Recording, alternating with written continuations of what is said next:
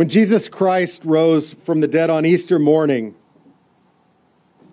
he rose as the beginning of the new world that God had always intended and will result, it says in Colossians one twenty, in the restoration of everything that is now corrupted, which is everything. That's the first and perhaps the most important thing to know about the meaning of Easter. And it's meaning that matters. I believe, though I still occasionally doubt, as in relationships on Facebook, it's complicated. I believe that the bodily resurrection of Jesus from the death is a fact. But I also believe that facts are most often rendered meaningless without a frame to give them meaning. This is especially relevant in our day, where an unrelenting shower of unframed facts inundates us every minute of every day. Edna Saint Vincent Millay expressed this well in her nineteen eighty-eight poem, Upon This Age, part of which goes, "Upon this gifted age, in its dark hour, rains from the sky a meteoric shower of facts. They lie unquestioned, uncombined.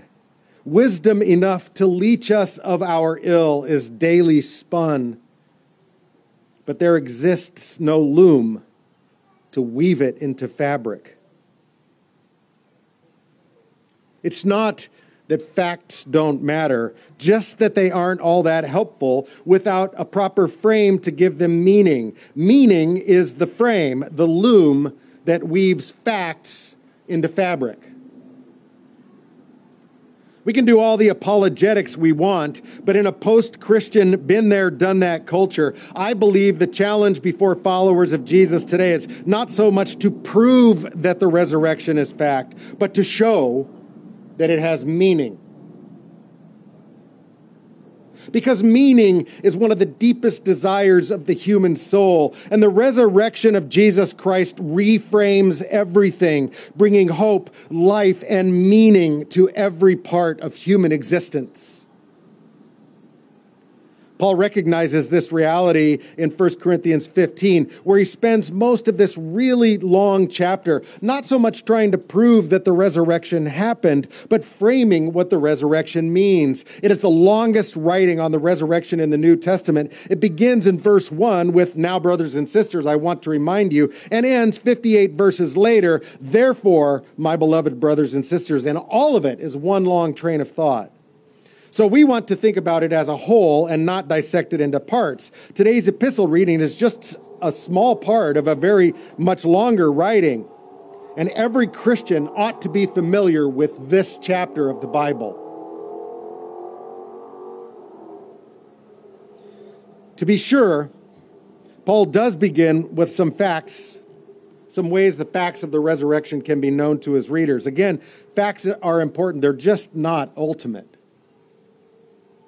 First, he says, just investigate for yourself in verses three and four of, of First Corinthians fifteen. "For what I received, I passed on to you as of first importance, that Christ died for our sins according to the Scriptures, that he was buried, and that he was raised on the third day according to the Scriptures." These two verses contain a key part of both the Apostles' and Nicene Creeds, Christianity's irreducible core. Jesus died for our sins. He was buried. In other words, he was really, really dead. That's what it means, that he descended to the dead. And he was raised from death on the third day. The key phrase here is according to the Scriptures. What were the Scriptures he was talking about? It was the Old Testament, because Jesus is everywhere in the Old Testament, in archetypes, in symbols, and in practices. And on Sunday afternoon of his resurrection, on the road to Emmaus, talking with the two disciples, it says in, in, in Luke twenty-four twenty-seven, "And beginning with Moses and all the prophets, he interpreted to them all the Scriptures, in all the Scriptures, the things concerning himself." Because of this, Christians have always read the Old Testament that way. Jesus fulfilled something like three hundred fifty-three very specific Old Testament prophecies, of which the odds are like one to the ten in one in ten to the seventeenth power. Wow. I'm okay at arithmetic. It's just math I'm really bad at. one in ten to the seventeenth power. And Jesus Christ gives them all meaning. Every one of them. Paul says it's all there. You can check it out from yourself. Just read the scriptures. thirty thousand feet. I'm not going to go deeper than that today. He also says, ask the eyewitnesses in verses five through eight. Then he appeared to Cephas, who's Peter, and then to the twelve. After that, he appeared to more than five hundred of the brothers and sisters at the same time, most of whom are still living, though some have fallen asleep. Then he appeared to James, then to all the apostles, and last of all, he appeared to me also. First Corinthians was written about twenty years after the resurrection. Many of the people were still alive, and he just says, ask them. They'll tell you. All throughout the Gospels, especially Mark, which is the earliest Gospel that was written, uh, they're always dropping names, names of people that you could you could check with. And all Matthew, Mark, and Luke, what, what are called the Synoptic Gospels, were all written within a generation of, of the resurrection. So you could just ask. You could just ask people. Yeah, you might think, well, of course, but these are just a bunch of uneducated, superstitious pre-moderns accepting the resurrection without critical thought. Listen, part of the reason why Paul wrote First Corinthians fifteen is because people didn't accept it. It was no more realistic to them than it was is to us today. Uh, C S Lewis uh, calls being so quick to think that chronological snobbery, and um, he talks about it in Mere Christianity quite a bit.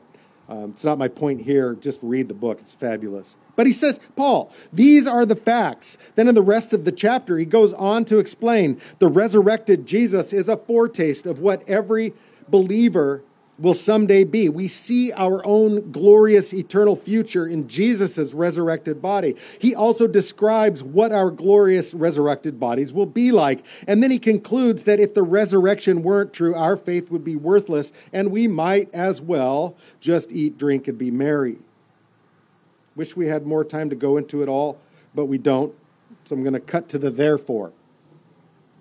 So Paul has written this long, incredible discourse on the resurrection. I mean, what's he going to say after that? How does it apply? Like a, like a double rainbow, what does it mean? What does he tell them to do? You might think it would be some lofty, super spiritual principle or deep theological map, maxim, but you'd be wrong. And you'd kind of be right as well. He sort of just says, get up tomorrow and go to work. Let me explain. Verse fifty-eight says, therefore, my dear brothers and sisters, stand firm. Let nothing move you. Always give yourselves fully to the work of the Lord, because you know that, it, that your labor in the Lord is not in vain. I've shared this before, but my parents had a needlepoint hanging in the hallway of our house. There was just two lines of a poem, a missionary recruiting poem uh, from uh, eighteen ninety-three that said these two lines, only one life, 'twill soon be past. Only what's done for Christ will last. The message was clear from that, that if you want to do meaningful work, if you want to do significant work, you will do Christian work. Explicitly Christian work. That's important work, but I don't believe that's all Paul is talking about, because labor in the Lord is an important phrase. The word that he chooses for labor is simply the word for common everyday work. In other words, it's going, it's what you're going to be doing tomorrow at this time. And even if you want to attach it too tightly to the phrase, the work of the Lord, I would ask a simple question. What is the work of the Lord?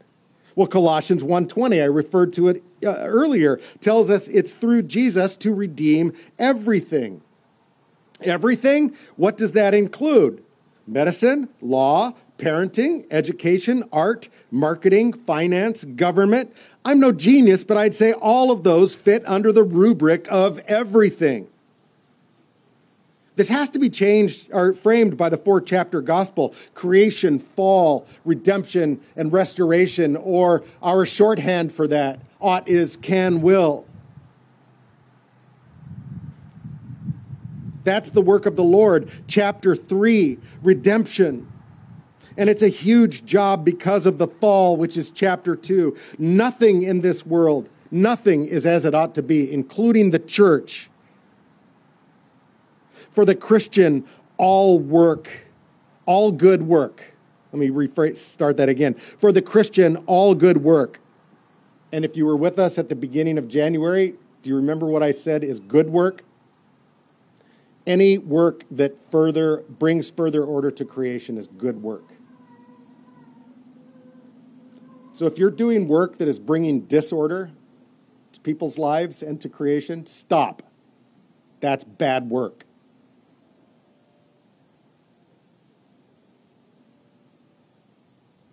For the Christian, all good work is labor in the Lord and finds its meaning in the reality of the resurrection. Here's how. One, the resurrection of Jesus Christ affirms that the physical world is good.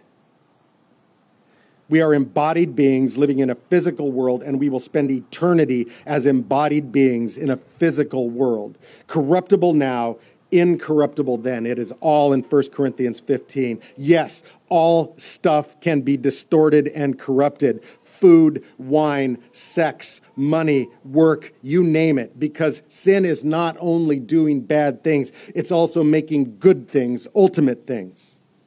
In fact, because of the fall, that is our tendency. But still, our physicality isn't a result of the fall. It's what God always intended for us for eternity. And resurrection affirms that. Two, the resurrection of Jesus Christ also means the present world and the new creation are connected. The frustration of our current age isn't the whole picture.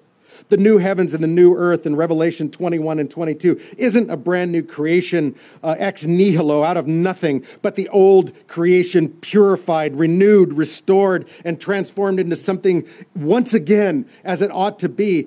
Jesus is not making all things new in Revelation twenty-one. He is making, or not making all new things. Oh, wow. I, I hope you know what I meant when I just said that in Revelation twenty-one, Jesus is not making all new things. He is making all things new, which is much more powerful if you say it that way the first time. But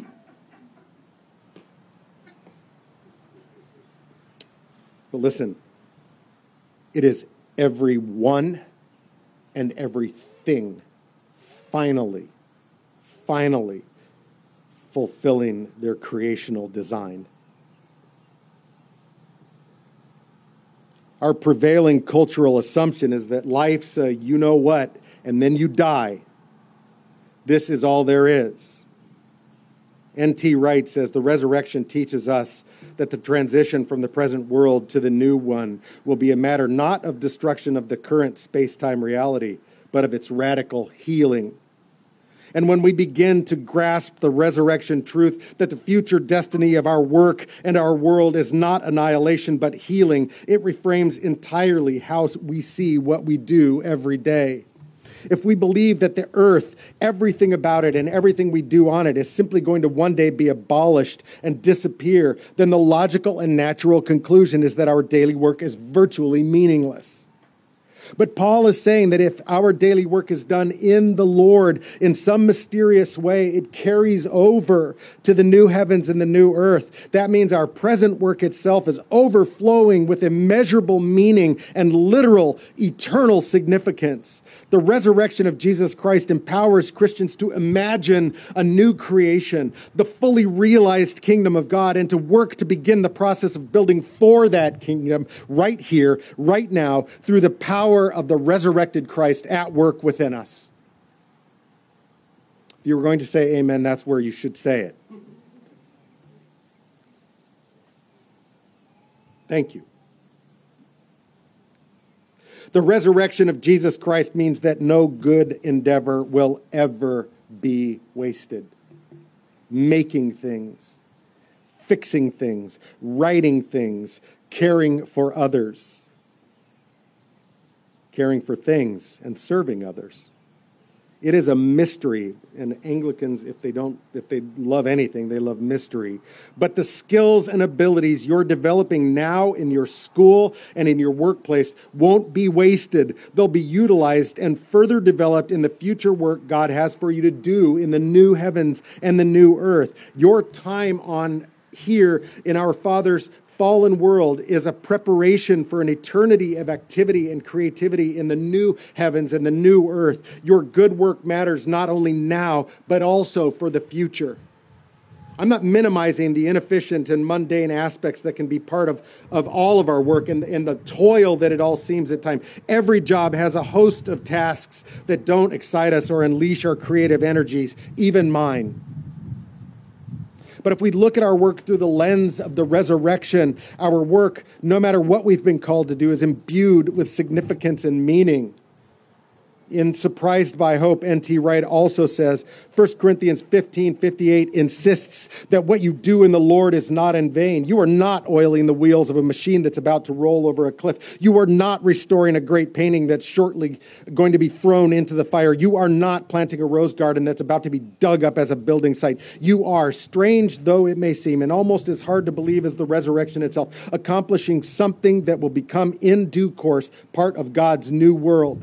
Every good endeavor will find its way through the resurrecting power of God into the new creation God will one day make.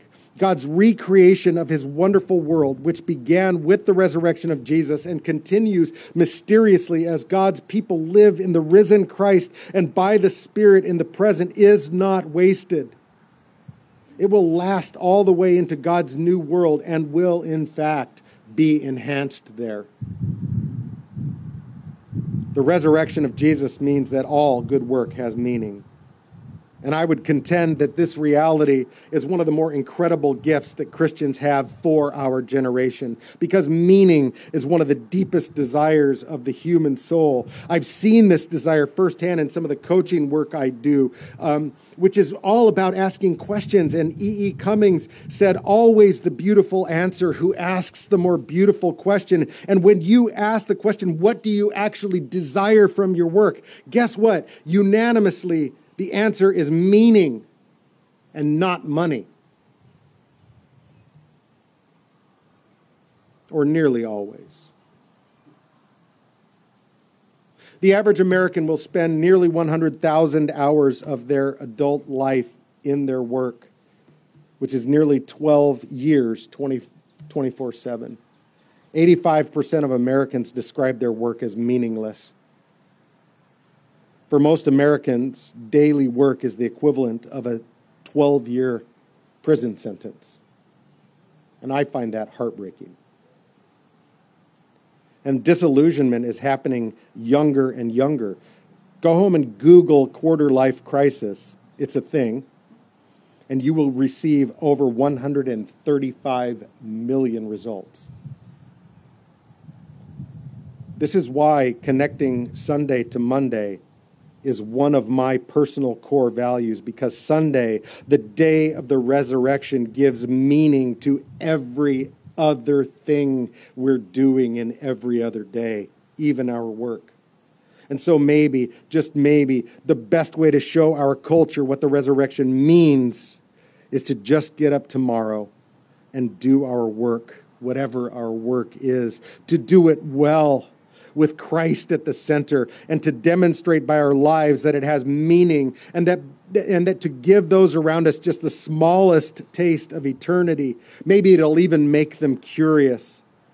And we can do that because the resurrection of Jesus Christ reframes everything, bringing hope, life, and meaning to every part of human existence, even our work.